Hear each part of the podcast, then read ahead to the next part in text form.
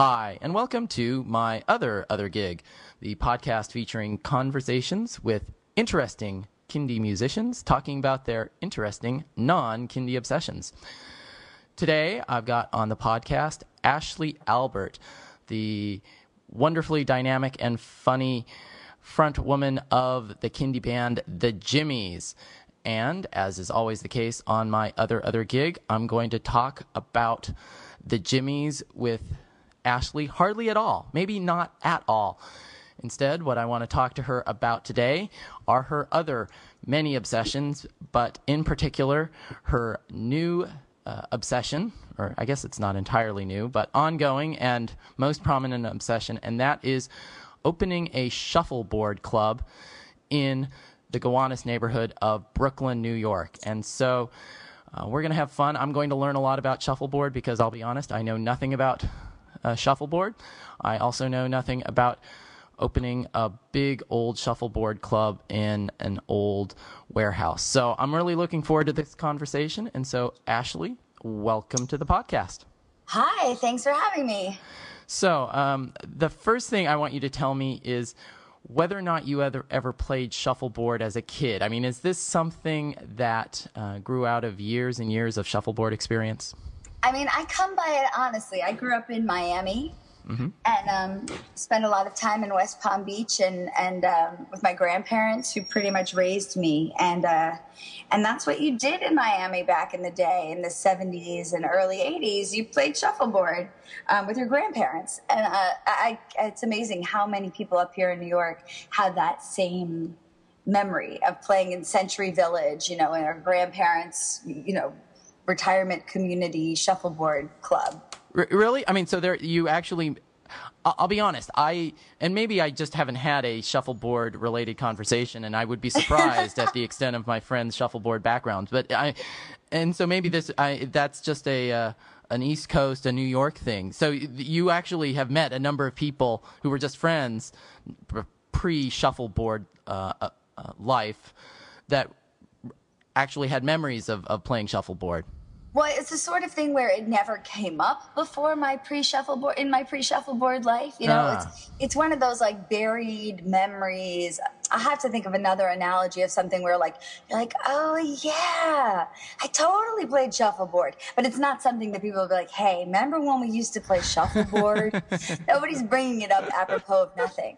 But once we talk about it, they go, oh my gosh, I always played when I went down to Miami or you know to visit my grandparents. I mean, there's that big New York Florida connection. You know, so many of uh, the people who live here have relatives down there, and that's that's how we came up with the idea for the club. My business partner Jonathan and I were down in Florida becoming certified barbecue judges. Um, that was my holiday gift to him last year. And so we were down there, and he said, Oh, can we play shuffleboard while we're down here? I used to play all the time with my grandparents. It was the best. And I was like, listen, kid, there's no more shuffleboard in Florida. I can't even begin to imagine where we would find a shuffleboard court. So we went online and we did some research and found the world's largest shuffleboard club four hours away in St. Petersburg. And um, it's it's where Cocoon was shot. It's called the Mirror Lake Club. Mm. And I said, we're not driving four and a half hours unless we know we can play. So we called and spoke with the president of this city owned club, and she turned out to be this super hip 28 year old girl who was like, Yeah, come on down. We're actually having a party Friday night. You should just come for that. So we rented a convertible and we drove four hours to St. Petersburg, and um, it was magical. There were punk bands playing and veggie cart, veggie hot dog carts and bookmobiles and there were all different kinds of people young people and old people and families and people on dates and all the hipsters of st petersburg were all you know took over this city owned shuffleboard club. And we were like this would kill in new york it, it I mean, it sound having read a, a, little bit about uh, the background. I mean, it really did sound like oh my goodness, this is this is a community event. This is yeah.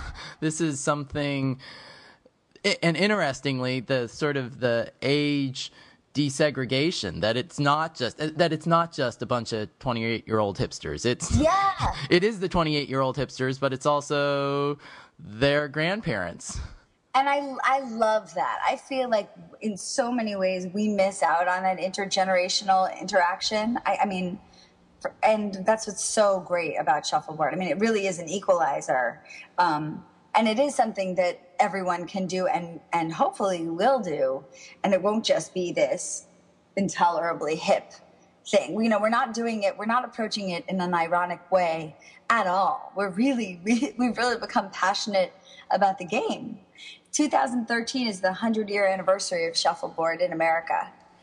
And um, you know it's kind of a dead sport. But you know there's a lot of bars here in new york. Like there's a ping pong bar and skee ball and there's brooklyn bowl and um, all of those games are, are obviously it's much more fun than just sitting around drinking.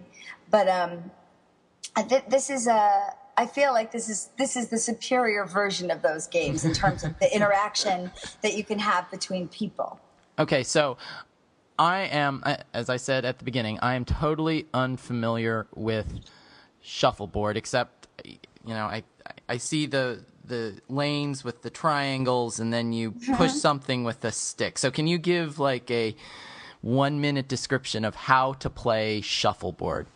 Sure. So they say about shuffleboard, it's you know a minute to learn, a lifetime to master. Mm-hmm. Just like which is what, curling. Which is what I think makes it so great for all the ages is because you can play and be in the game. You know, if you and I played pool, I would try and miss the ball and then you'd clear the table or ping pong. Like I would never be able to hit the ball back to you. But with shuffleboard, you'd really be able to stay in the game and play the entire time, which is kind of cool. So the, the pucks are called biscuits. Okay. And the stick is called a tang and you take your tang and you shove your biscuit across the court. Now, a shuffleboard court, a regulation size court, is six feet by 60 feet. So your partner and your you're standing next to your opponent and your partner and their partner are 60 feet across from you on the other side of the court. Okay. And you're sending your your biscuit down the court, and in that triangle, there's different numbers. There's a 10, two eights, two sevens, and then negative 10 on the bottom.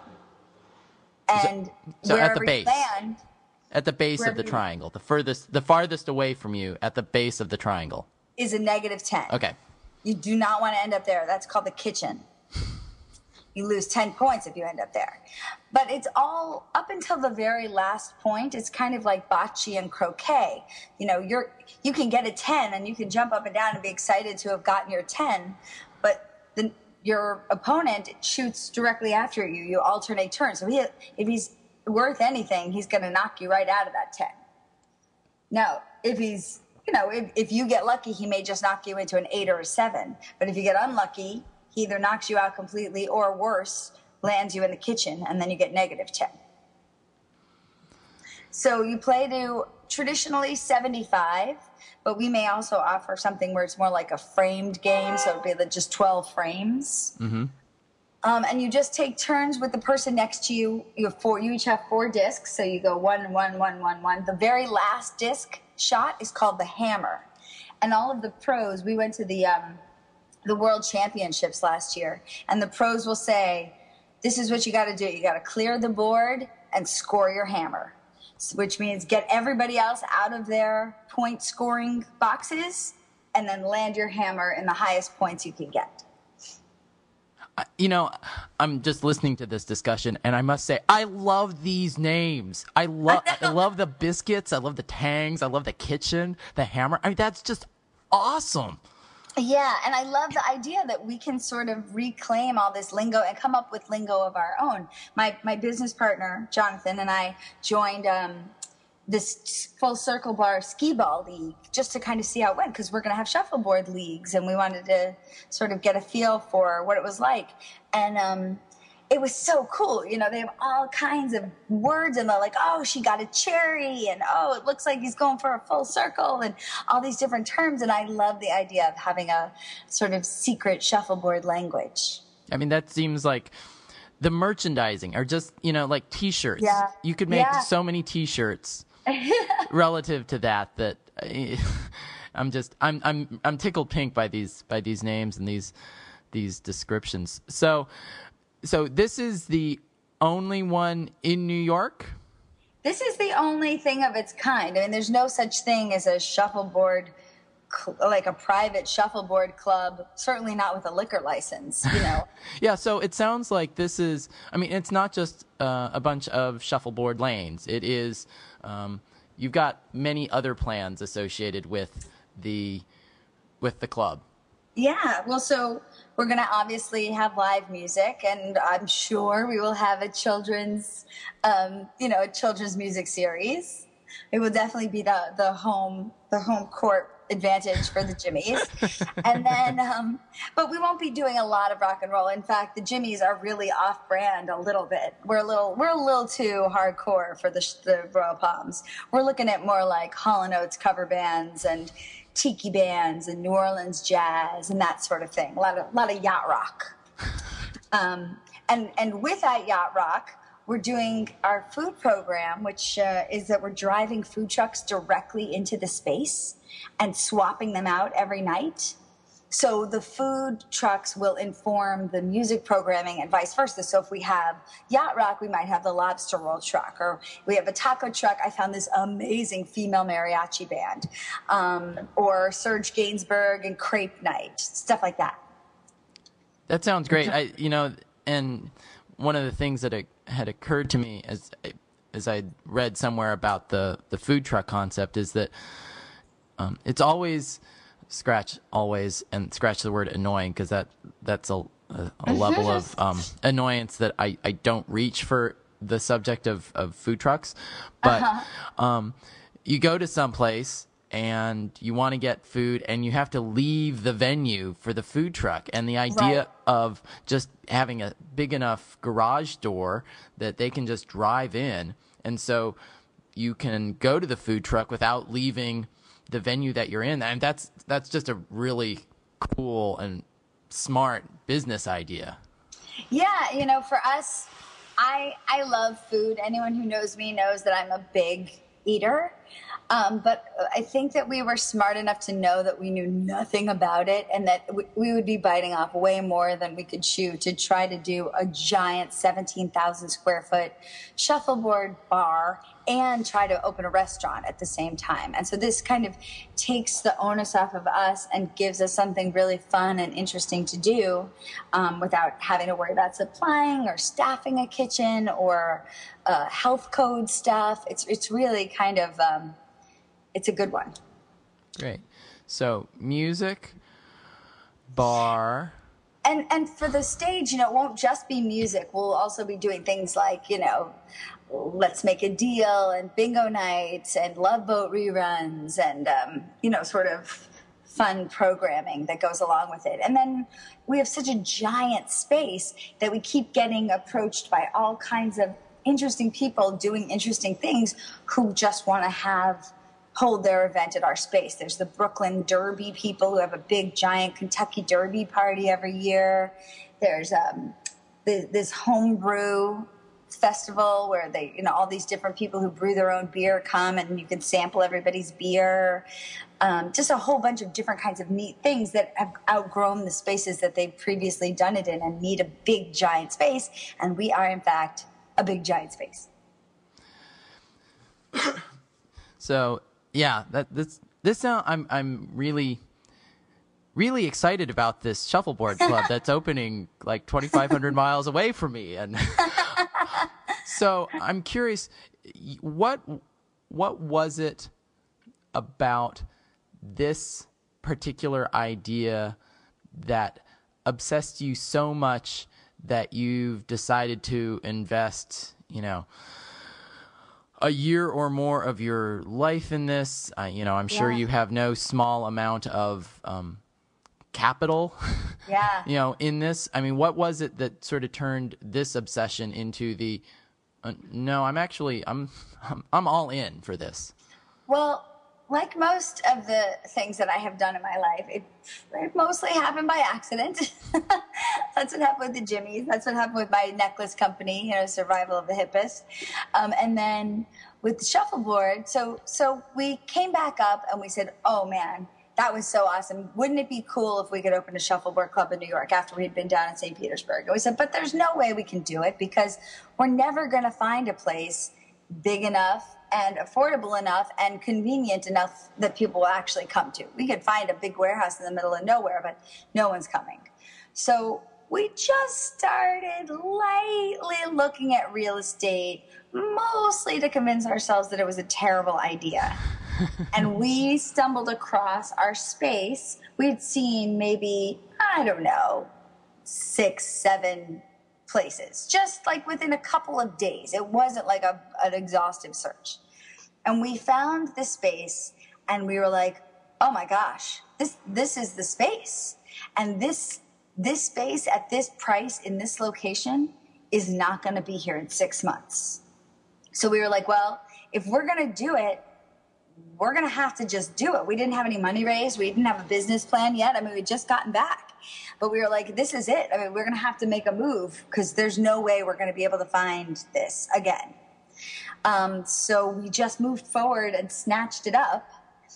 And, uh, and, and once, was, uh, once yeah. you did that, then you were well, committed then right then we were once we plunked down you know a hundred thousand dollars as a deposit we were like well i guess we're having a shuffleboard club and then also that same week um, gothamist uh, you know which is a, a sort of a, a blog here right. in new york apropos of nothing this girl wrote an article saying you guys why isn't there a shuffleboard club in New York? Wouldn't that be cool? It's so much more fun than ping pong and bowling and skee ball. And we have all of those already and we wrote her like, "Oh my gosh, we're totally opening a shuffleboard club," and um, and from that one article, we got a ton of press from everywhere. The Wall Street Journal and Crain's and Vanity Fair called about doing a feature and the Post and uh, just a ton of press. And um, and we looked at each other and I was like, well, I guess we're not trying to have a shuffleboard club anymore. I guess we should tell our parents we're having a shuffleboard club because it looks like there's no turning back. So what what has so you decided to do this and you plunked yeah. down your money and you moved forward and what has been you're you're obviously an entrepreneur in many ways. So uh, this is not the idea of starting a business or starting uh, an effort uh, yeah. is not new to you. But what has been surprising or more difficult than you had anticipated about this kind of business of trying to open a a business to the public, a, a service and entertainment kind of business? You know, for me, the the thing that's been the most delightful about it is that it's so much more social than all of the other things that I've done up to this point. You know, I mean, the Jimmies, um, is a public thing. But, you know, I'm at home writing the songs. I'm in the studio by myself producing the albums. You know, I'm with the band, I, you know, when we perform out for just a couple of days. And then I see the fans for, you know, maybe 40 minutes while I'm at the show. And the rest of the time is, it's pretty solitary. Um, there's something about this project where uh, so many there are so many jobs to be had. There are so many supplies that are needed and services of things we need to hire people for that we're having 10, 15 meetings a day with people who then become our friends and who we're just this social circle that we have built around this project is uh, uh, astonishing to me and and that's been great and somehow you know i think when you meet a parent and you're like oh i have a kids band now I'm I'm saying it like, oh, I have a kids band. I'm going to give you my music for your children. But I think for a lot of parents, at least until they hear the music and then go, oh, this isn't so bad, they think they're doing me a favor by taking my music. you know what I mean? Like, all right, I'll take your CD. Where I'm going, oh, wait till you listen to this music. Um, but they're thinking, okay, well, this is your band. You're trying to promote your band. Something about the this, though, I think people feel like, ooh, I want to know the owner of this cool bar. I want to be able to feel like I'm a part of this community. So somehow it feels like it's for them too and not just for me. So it does. It does. Uh, um, sort of on the same subject, but slightly uh, different perspective.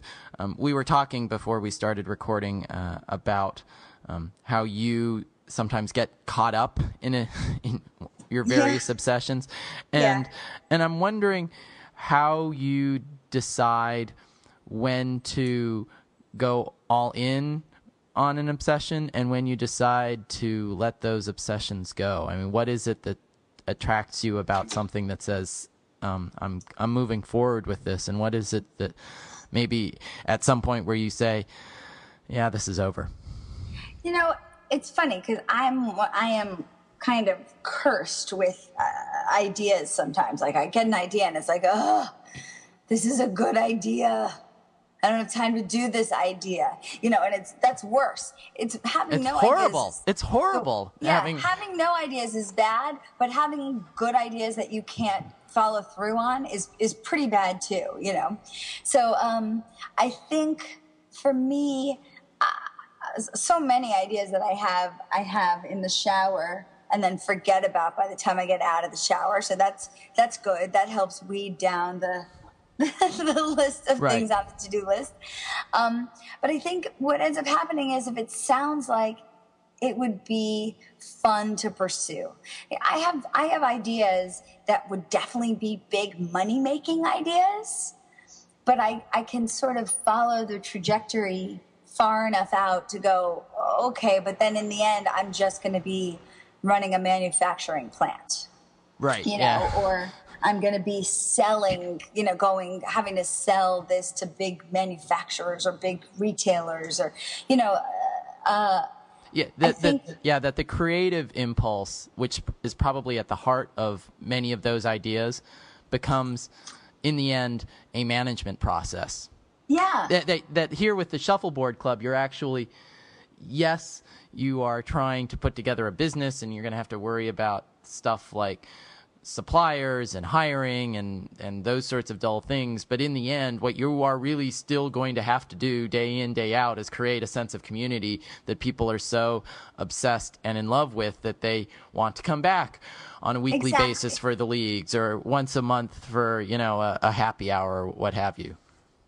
And, and that and that part sounds fun to me. And you know, I've lived in New York for 20 years, and I'm not a big bar goer. I just if you had told me that I was going to be opening a bar two years ago, I would have that, that would have been the least likely thing I would have ended up doing. But what I love about this project is the possibility for it really being a place to belong, and not just for me, but you know that's kind of our entire business manifesto. Is we don't want this to be a place that you come. We want it to be a place that you you know go on a regular basis and um, and feel like it's you know something that you belong to. And I love the idea of being able to do that and make that a, a meaningful part of my life. And maybe that's the thing that motivates me is, you know, I, I am a I'm a little bit of a workaholic, so I've got to choose projects because they define my life that actually make me happier and make and enhance my life and don't just make money you know because in the end that's not going to be enough Right. Uh, I mean, you need to pick the projects that somehow reflect your personality. And yeah. if the projects don't reflect your personality, in the end, it, it just seems to me that that is going to burn you out and you're going to be stuck in a job that you don't like that you know you're and you can't be authentic in i mean I, you know when i heard that you were opening a shuffleboard club it was like whoa that's so cool and then it was oh yeah i can totally see her doing that yeah. I mean, it, it really, it, uh, you know, from just, you know, my interactions with you, you know, and knowing you over the years uh, through the kids' music stuff, it's like, oh, yeah, I can totally see why Ashley would want to do that. Uh, well, it's, it's funny that you say that because you know before I started the Jimmies, which also kind of I tumbled into, I never th- considered myself a singer. I didn't know that I was a songwriter. I, I really it was not something that I had ever considered doing. Um, and then when I did it, there wasn't anybody who said to me, You're doing what? You're in a band? I didn't know you sang. Everybody was like, oh yeah, that makes perfect sense. You know, it just was the, it, it, when it's right, it feels right.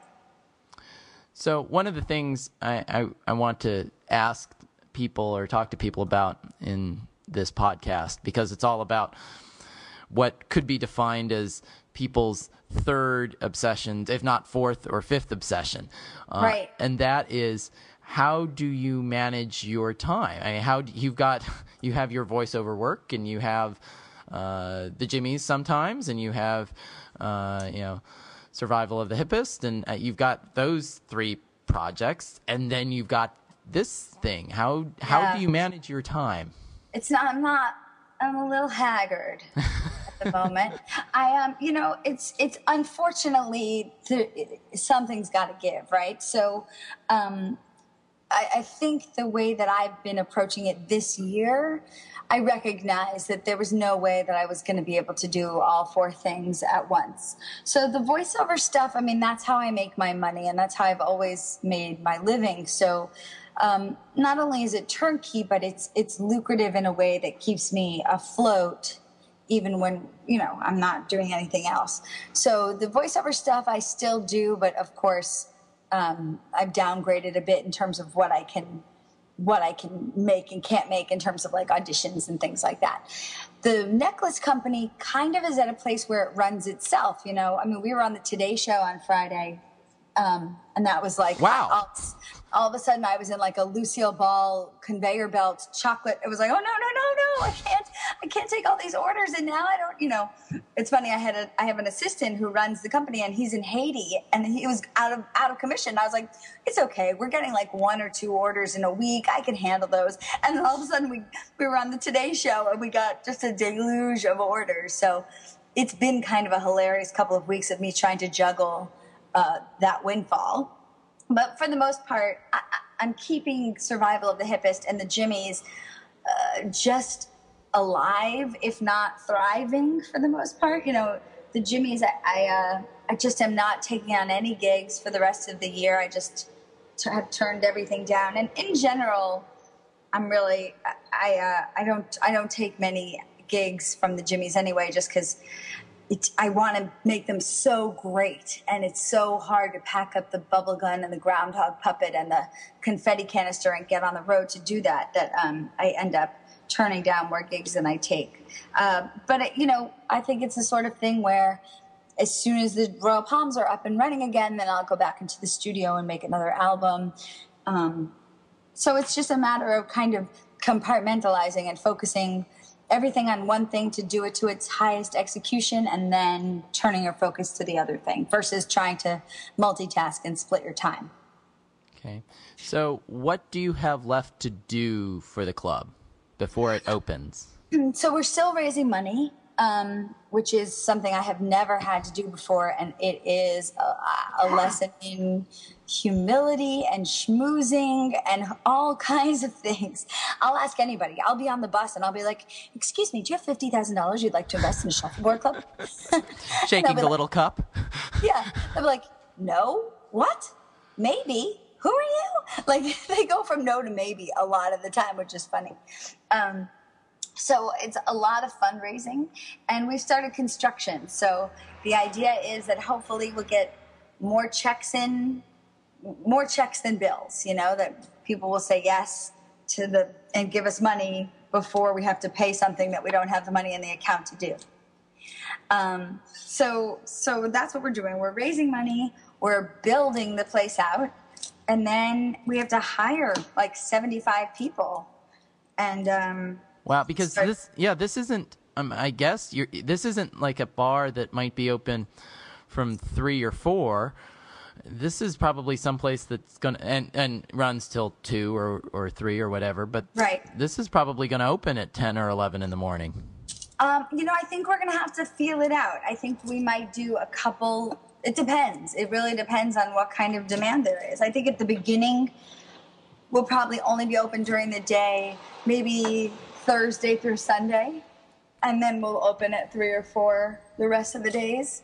Um, and then if it seems like wow, we've got families, and certainly during the summer we'll be open all you know all day every day because it's like a bowling alley. You know, it's a great place on a Saturday at two in the afternoon when you don't want to eat lunch and then you don't want to sit inside and go to the movies and you don't want to you know it's it's a, it's a really great thing to do with your kids. It's a great thing to do on a date.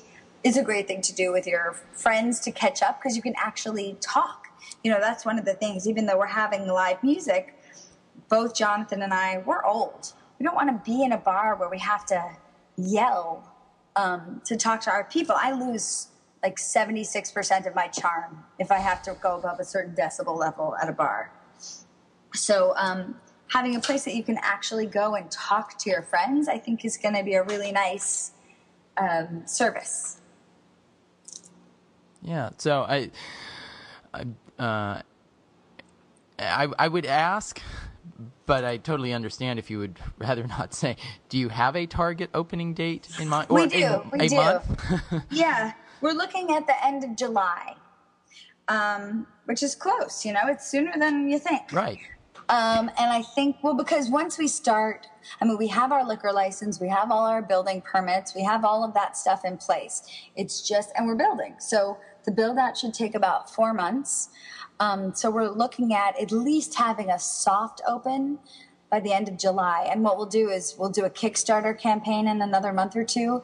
And one of the things that people will be able to get is access to like the soft open of the club beforehand. So we'll probably do a soft open with our Kickstarter people for a couple of weeks before we open to the general public, just because for both Jonathan and myself, I, I really service is everything. So I really, I would rather hire an enthusiastic person than an experienced person.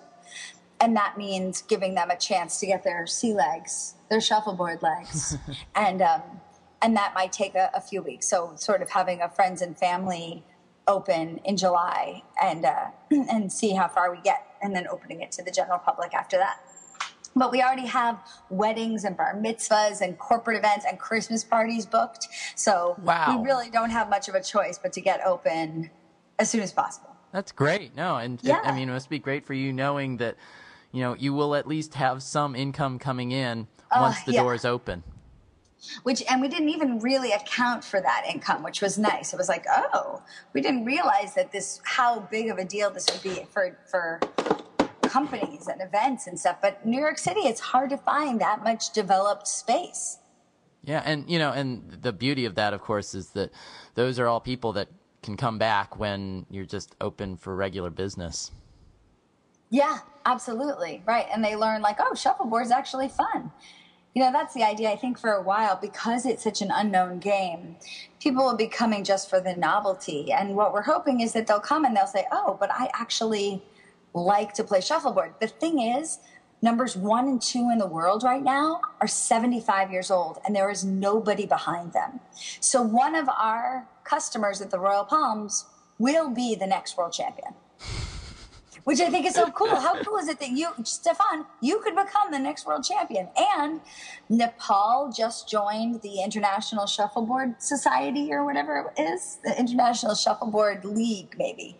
And we only need like five more countries and we can apply to be an Olympic sport. Oh, and and really, it's sort of like uh, in my sort of stereotypical. I don't know anything about shuffleboard board world. I sort of think of shuffleboard as being the land or cruise ship equivalent of curling, and you know, and Yeah. curling's in the Olympic, and and Yeah. that there are people who who take that incredibly seriously, and so um, why shouldn't you know? Why shouldn't there be a shuffleboard event in the Olympics? Because I'm sure there are, you know, every bit as many people, or could be every bit as many people, who are uh, obsessed with the skill uh, required in in uh, in shuffleboard. It's the same same basic kind of concept in terms of uh, skill and placement and Yeah. Control. And, and people ask us all the time if we're going to turn them into shuffleboard, uh, curling courts in the winter, but I don't think we want people slipping on the ice. That's just too much liability. right, right. Yeah. Awesome. Well, uh, Ashley, I think this is great. I, I know so much more about shuffleboard, which I, I think is cool uh, because uh, you know as as you know I live in an area that has a uh, a sizable population of 75 year olds and so now I'm sort of thinking are there shuffleboard clubs around here not well, not that I am thinking of opening a shuffleboard club. Well, we're gonna we're gonna roll out. We do have a global expansion plan, so we will be going to next. We're gonna go. I think Portland, Austin, San Francisco, Oslo, and Berlin is I think the order. Awesome. Awesome. So okay. Maybe maybe we'll come to you too. That would be great. That would be great. So Ashley, I think most people listening to the podcast probably know where to find you on the Jimmies, but if they want to know more about any of your other projects, especially the Shuffleboard Club, but any of your projects, where can they find you online? Um, well, Royal Palms Shuffle, so two S's, Palms Shuffle, um, will get you right now to our Facebook page, and then origi- and then eventually it'll get you to our website, which is sort of still in the works. And um, Survival of the Hippest is the Twitter necklace company. And, you know, hilariously, I own AshleyAlbert.com and PluckyP.com. And I, this is the problem when you have too many projects. I don't actually do anything for myself. So, uh, you know, I mean, and of course, gimmejimmies.com for the Jimmies. Um, but Plucky P on Twitter is a good place to sort of keep up with the ridiculousness uh, of my life. I bought I bought escargot, a can of escargot in Chinatown yesterday, which people now know about. They know you can escargot you can in a can. Bad decisions on Twitter. Uh, the internet, where would we be without it? awesome. Well, Ashley, thank you so very much for joining me today and chatting. This was this was I had a lot of fun. I, I really did. So I appreciate you taking the time. And thank you, thank you uh, listeners, for tuning in. Uh, you can subscribe to this if you haven't already in iTunes or your other favorite podcast uh, subscription system. Uh, and if you do subscribe through iTunes, please, if you uh, would write a re- review and rate it, I'd very much appreciate it. So thank you again, Ashley. Thanks so much, Stefan. We'll see you uh, on the shuffleboard courts. Awesome. Thanks, y'all. Bye.